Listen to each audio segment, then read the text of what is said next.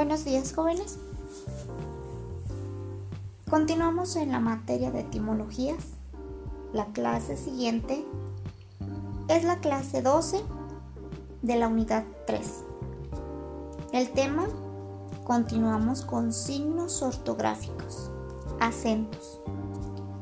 En griego, el acento se define no por la posición que ocupa, sino por la forma gráfica que adopta y se representa por tres signos.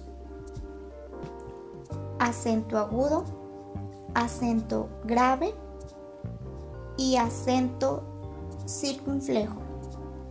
El primero, el acento agudo, indica una elevación de tono, aproximadamente en una quinta, de la vocal que lo lleva.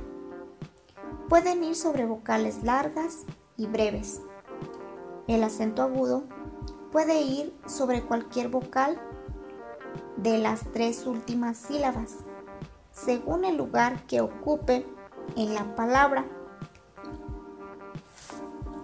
La siguiente es acento grave. Indica una elevación menor de tono. Pueden ir sobre vocales largas y breves. El acento grave aparece en las palabras oxitonas, es decir, la sílaba final acentuada, cuando ésta va seguida de otra palabra. Al agudo en sílaba final en el contexto de la frase. Este acento sonaba muy poco, es decir, indica que apenas se marcaba la subida de tono del acento agudo. El siguiente es acento circunflejo. Indica una elevación y una depresión sucesiva del tono.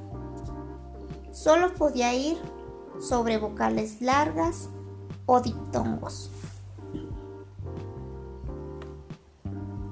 Los signos de puntuación que usamos en la actualidad, como el punto, el punto y coma, la coma, son herramientas que nos permiten comprender un texto en profundidad, ya que nos dan las pausas y entonaciones para una lectura llevadera y serena. Los signos de puntuación existen desde la antigua Grecia. Por ejemplo, se usaba el punto y la coma para marcar las pausas, como las tenemos en la actualidad. Además, el punto alto es equivalente a los dos puntos que tenemos en nuestro alfabeto. En los signos de puntuación nos indica que para marcar las pausas se usa el punto y la coma, como lo usamos en español, pero además existen los siguientes signos que es el punto alto, el punto y la coma, entre otros. En el cuadernillo vienen los signos de puntuación para que lean. Jóvenes, es todo. Hasta aquí la clase. Gracias. Adiós.